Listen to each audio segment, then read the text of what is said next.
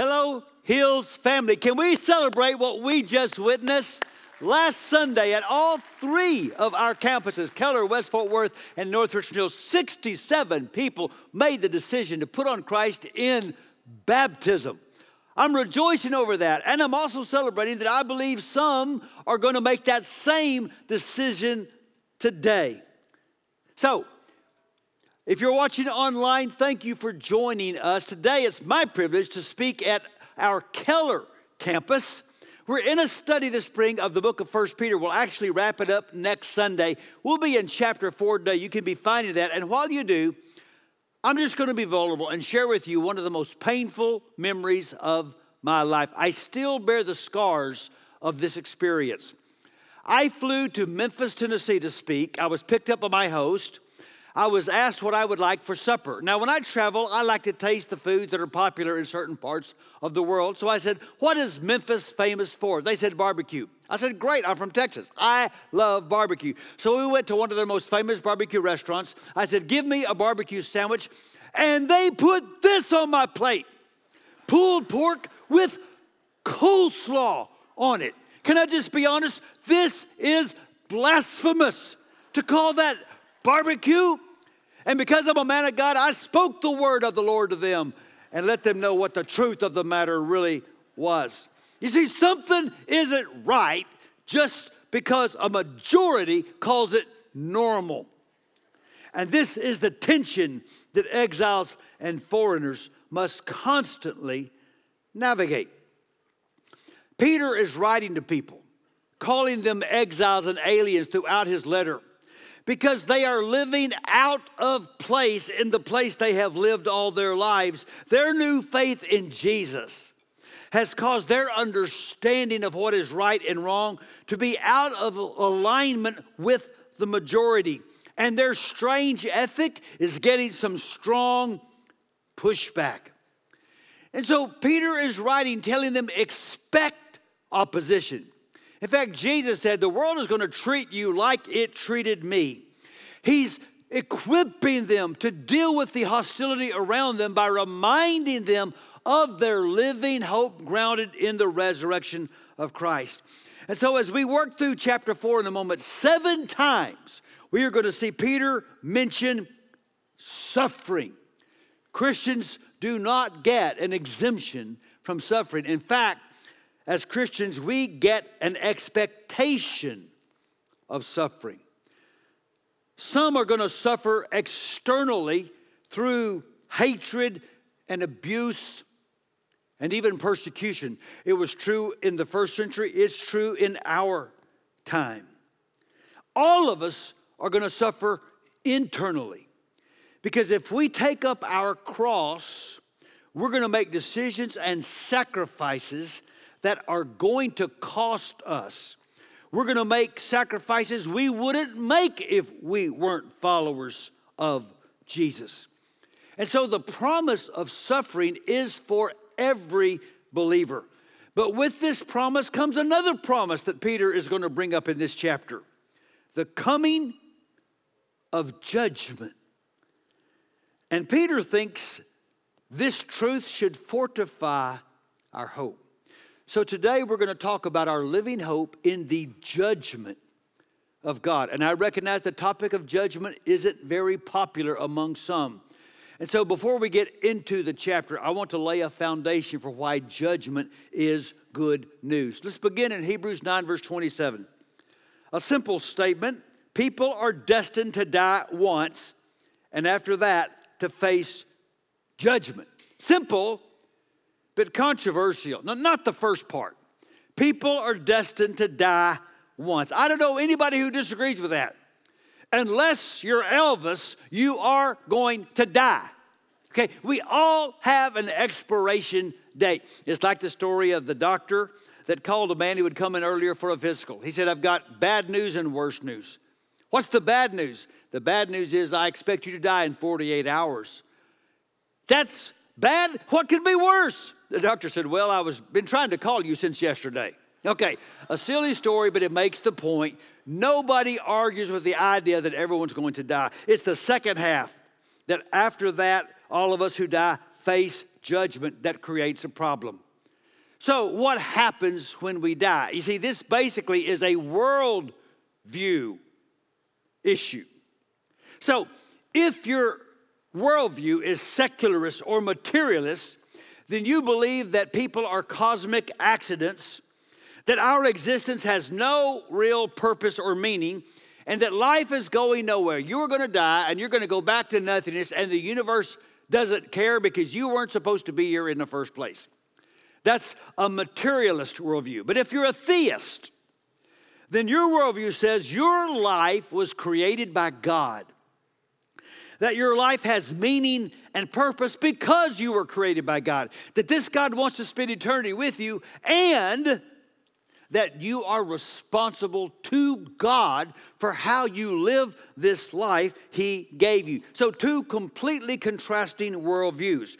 One says life is going nowhere, and if life is going nowhere, you know what? Then you might as well drift, drift from one form of medication to another to numb the despair. Peter's going to mention some of these forms of medication in a moment. It could be chasing after money or alcohol or sex or drugs or celebrity, but you're simply trying to dull the awareness of your meaninglessness because life is going nowhere. But if life is going somewhere, then every person should live in alignment with this reality. This was the word of Paul when he's preaching to a bunch of philosophers in a town called Athens in Acts 17. God has set a day when he will judge the world with justice by the man he has appointed. He's given proof of this to everyone by raising him from the dead. Remember, our living hope is grounded in the resurrection of Jesus. And if the resurrection of Jesus has happened, then coming judgment will happen. And if judgment is in everyone's future, then it's not loving to neglect talking about it. Again, I know the topic of judgment isn't popular, especially among some Christians. But I'll say again if judgment is in everyone's future, it's not loving not to talk about it. Jesus did all the time.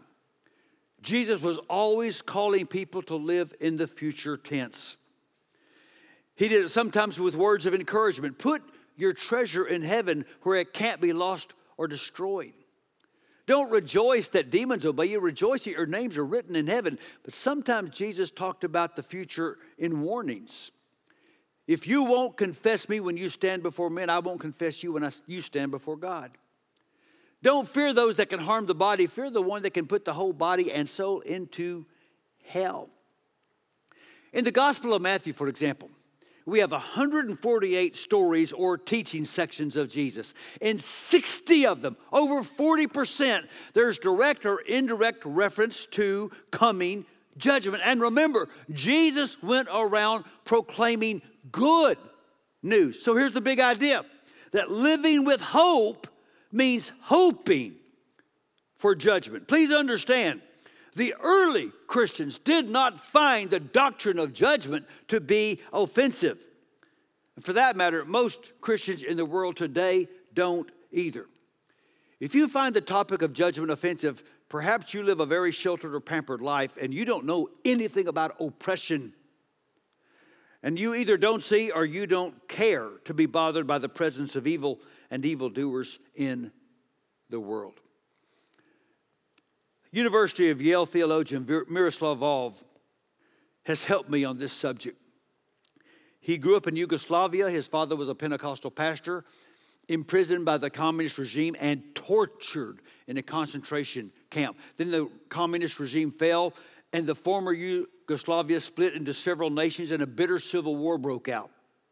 He lived through that experience, and he writes I used to think that wrath was unworthy of God. Isn't God love? Shouldn't divine love be beyond wrath? God is love, and God loves every person and every creature. That's exactly why God is wrathful against some of them. My last resistance to the idea of God's wrath was a casualty of the war in the former Yugoslavia, the region from which I come. According to some estimates, 200,000 people were killed and over 3 million were displaced. My villages and cities were destroyed. My people shelled day in and day out, and some of them brutalized beyond imagination. And I could not imagine God not being angry. Or think of Rwanda in the last decade of the past century, where 800,000 people were hacked to death in 100 days.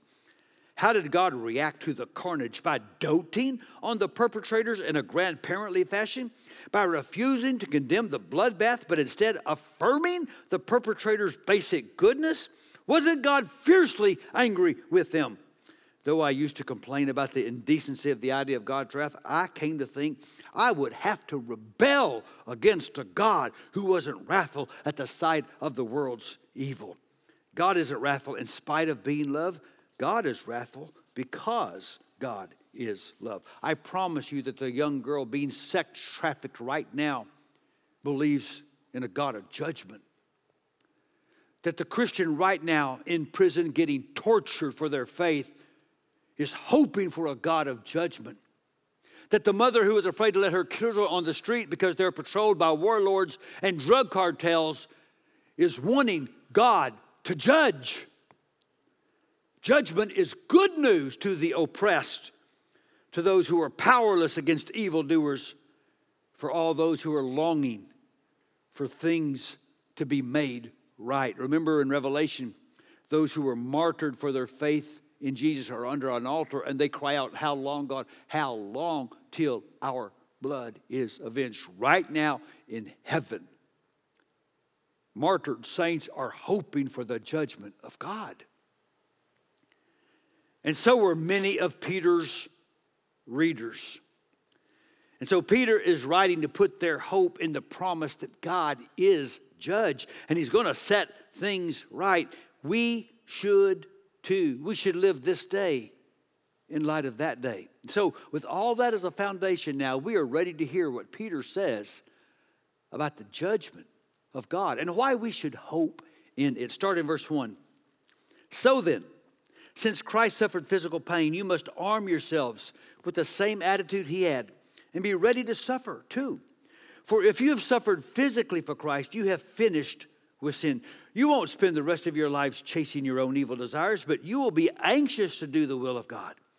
You've had enough in the past of the evil things that godless people enjoy their immorality and lust, their feasting and drunkenness and wild parties, their terrible worship of idols. Of course, your former friends are surprised when you no longer plunge into the flood of wild and destructive things that they do. So they slander you. But remember that they will have to face God who stands ready to judge everyone, both the living and the dead. And that is why the good news was preached to those who were now dead. So, although they were destined to die like all people, they now live forever with God in the Spirit. And so, what does judgment motivate us to do? It says, first, to sin less. Peter says, those who have suffered for Christ, they're done with, they're finished with sin. What does he mean? He's simply saying that when you have taken hold of Christ, then temptation loses its grip on you.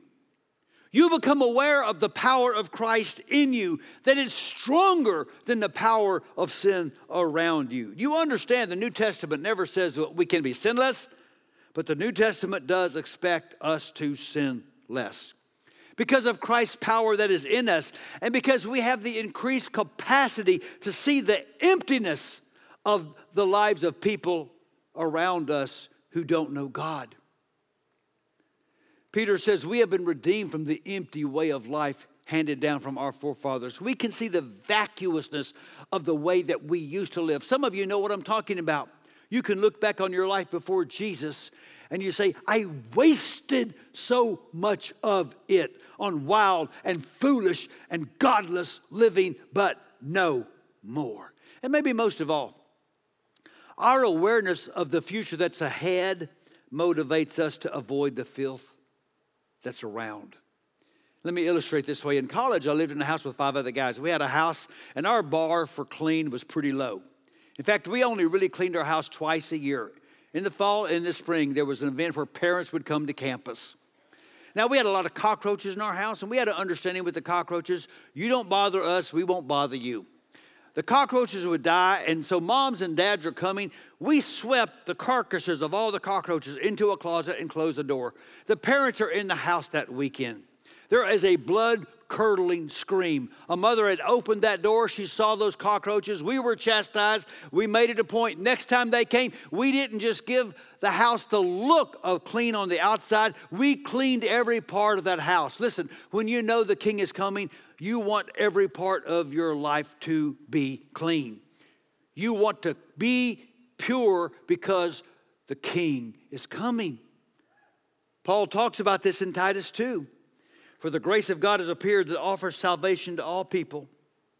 He teaches us to say no to ungodliness and worldly passions and to live self controlled, upright, and godly lives in this present age while we wait for the blessed hope, the appearing of the glory of our great God and Savior Jesus Christ. Our hope in who is coming impacts how we're living right now. We sin less. Peter talks a lot about judgment and the coming of Jesus in his second letter. And look how he says in verse 11 of chapter 3 So, what kind of people should you be? You should live holy lives and serve God as you wait for and look forward to the coming of the day of God. Do your best to be without sin and without fault. We're hoping for the coming of Jesus and the judgment of God the day when God comes to destroy all sin. And He's giving evidence of that day because He's destroying sin in us right now. But let's keep reading. Peter says, The end of the world is coming soon. What does that mean for us? How do we live? He says, Therefore, be earnest and disciplined in your prayers most important of all, continue to show deep love for each other, for love covers a multitude of sins. Cheerfully share your home with those who need a meal or a place to stay. God has given each of you a gift from His great variety of spiritual gifts. Use them well to serve one another. Do you have the gift of speaking? Then speak as though God Himself were speaking through you. Do you have the gift of helping others? Do it with all the strength and energy that God supplies then everything you do will bring glory to God through Jesus Christ. All glory and power to Him forever and ever. Amen. See, when you know the end is near, your priorities get more clear. And so not only do you sin less, but judgment motivates us to serve more. After all, what does the master want to find his servants doing when he returns? It's not a trick question. When the master returns, he wants to find his servants serving. We can't make more time. We can only make the most of the time that we have. How do we do this? Peter says, well, one thing, be sober minded and pray. Take prayer more seriously. Prayer calms your soul. Prayer reminds you no matter how much evil is around you, God is above you and God is in charge. Another thing Peter says we can do to make the most of our time is love one another deeply. In other words, stretch your love muscles. That word deeply literally referred to racing when people or horses would stretch for the finish line. Peter says, Love people like that. He knows it's hard. When he says, Do it cheerfully or without grumbling, he knows people are difficult. But your love will cover a multitude of their sins. And so forgive a lot. Share and invite people into your home. Remember, God doesn't just give us grace to save us, God gives us grace to flow through us. And this is why God has given each of us a gift. In fact, the word gift is a form of the word grace. And, and Peter kind of lumps all these gifts into two big categories. God has given some of us a speaking gift. I think He's given me that gift. And I must steward that gift in light of the judgment of God. I'm always sobered by Paul's words to Timothy in 2 Timothy 4. I solemnly urge you, in the presence of God in Christ Jesus, who will someday judge the living and the dead when he comes to set up his kingdom, preach the word of God. God has given me a speaking gift. I cannot sell out to the cultural narratives that would make me more popular with the majority. He's coming to judge the living and the dead and to set up his kingdom. I must preach and teach the full counsel. I must tell people the word of God. But I don't think God gives most in the body speaking gifts. I think He gives most in the body serving gifts. And Jesus wants to find His servants serving. In, in Matthew 25, Jesus gives three parables about coming judgment. The most known is the last one about sheep and goats separating some to the right, some to the left. There is no middle ground. And how does the king recognize his people when he returns? The king recognizes his people because they're busy serving people. They feed the hungry, they clothe the naked, they visit people in jail, they go take care of the sick. And notice what the judge expects is within the reach of everyone. He's not looking for big miracles, he's looking for small ministries done faithfully. Pray a lot, love on people, and forgive a bunch. Serve people where you can and speak the word of God. And Jesus said in Matthew 24, when the master comes and finds the servant doing his work, the servant will be blessed. And let me remind you, when the master returns, only what brought him glory is going to last. When Jesus comes back, this whole earth is going to be purified by fire. And everything that wasn't done for Jesus is going to burn up. The only things that last forever are God's word and people. That's what we need to be investing in. Stop giving the best of your life to that which matters the least. Don't live a wasted life. Sin less, serve more. And let me remind you, we don't have to live wasted lives, but that doesn't mean we won't live wounded lives. And so Peter has one more thing to say about the coming judgment of God. And it's a hard word, but it's a good word. So read along with me. Dear friends, don't be surprised at the fiery trials you're going through as if something strange were happening to you. Instead, be very glad. For these trials make you partners with Christ in his suffering, so that you will have the wonderful joy of seeing his glory when it's revealed to all the world. If you're insulted because you bear the name of Christ, you will be blessed, for the glorious Spirit of Christ rests upon you. If you suffer, however, it must not be for murder, stealing, making trouble, or prying into other people's affairs. But it is no shame to suffer for being a Christian. There are people right now around the world that take comfort in that. There's no shame to suffer for being a Christian. Praise God for the privilege of being called by his name. For the time has come for judgment, and it must begin with God's household. And if judgment begins with us, what terrible fate awaits those who've never obeyed God's good news? And also, if the righteous are barely saved, what will happen to godless sinners? So, if you are suffering in a manner that pleases God, keep on doing what is right and trust your lives to the God who created you, for He will never fail you. And so, we're people that take hope in the coming judgment of God. It's why we sin less, it's why we serve more, and it's why we suffer well. Judgment motivates us to suffer well. And Peter is not saying that we should seek suffering. He's just saying if you follow Jesus faithfully, suffering is going to find you. The world doesn't hate religious people, the world hates righteous people because darkness does not like to be exposed by the light. So we should expect hostility. But living hope puts that hostility in perspective. Remember, even if we lose everything, we can't lose the presence of God. I love how Peter put it the glorious Spirit of God rests on you. And the world can't take God's Spirit away from you. Never once will you ever walk alone. Never once will He leave you on your own.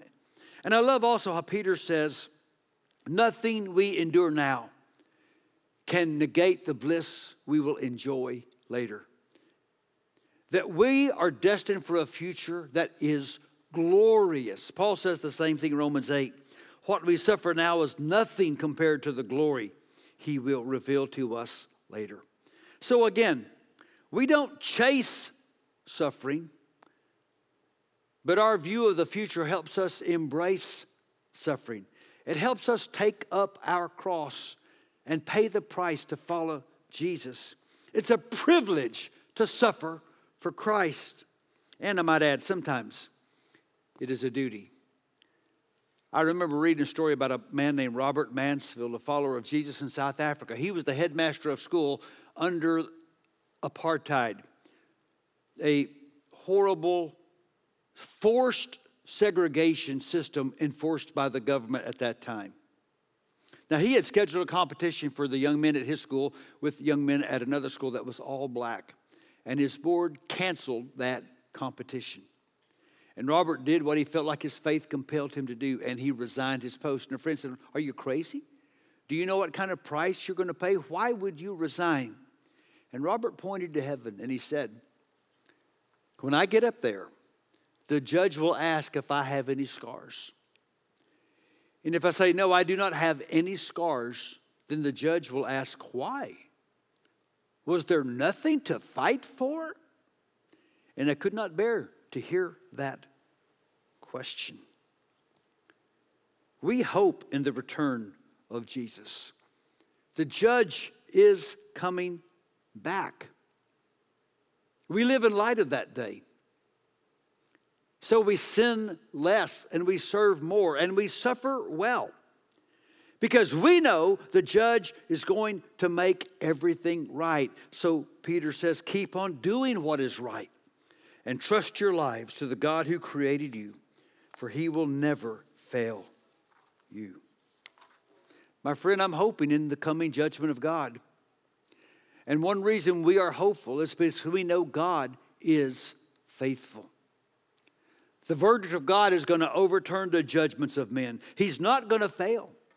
He's not going to fail in his effort to make everything right. He's not going to fail in his promise to make us righteous. And it's important for all of us who are believers in Jesus to remember this.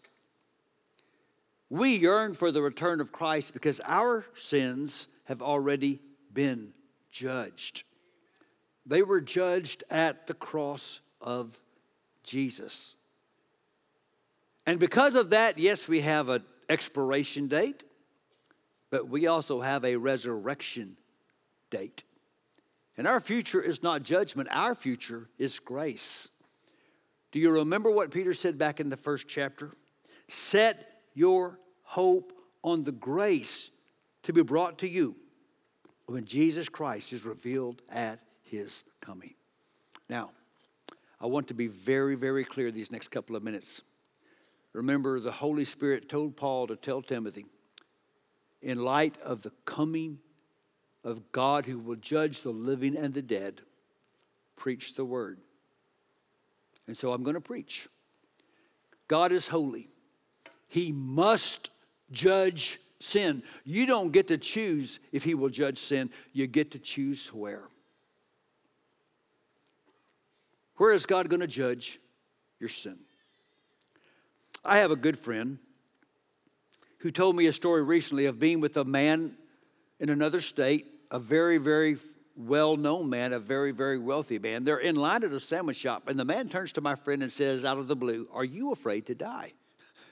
Caught my friend off guard. He said, Well, I don't want to die today, but if I did, I would not be afraid because I'm a follower of Jesus.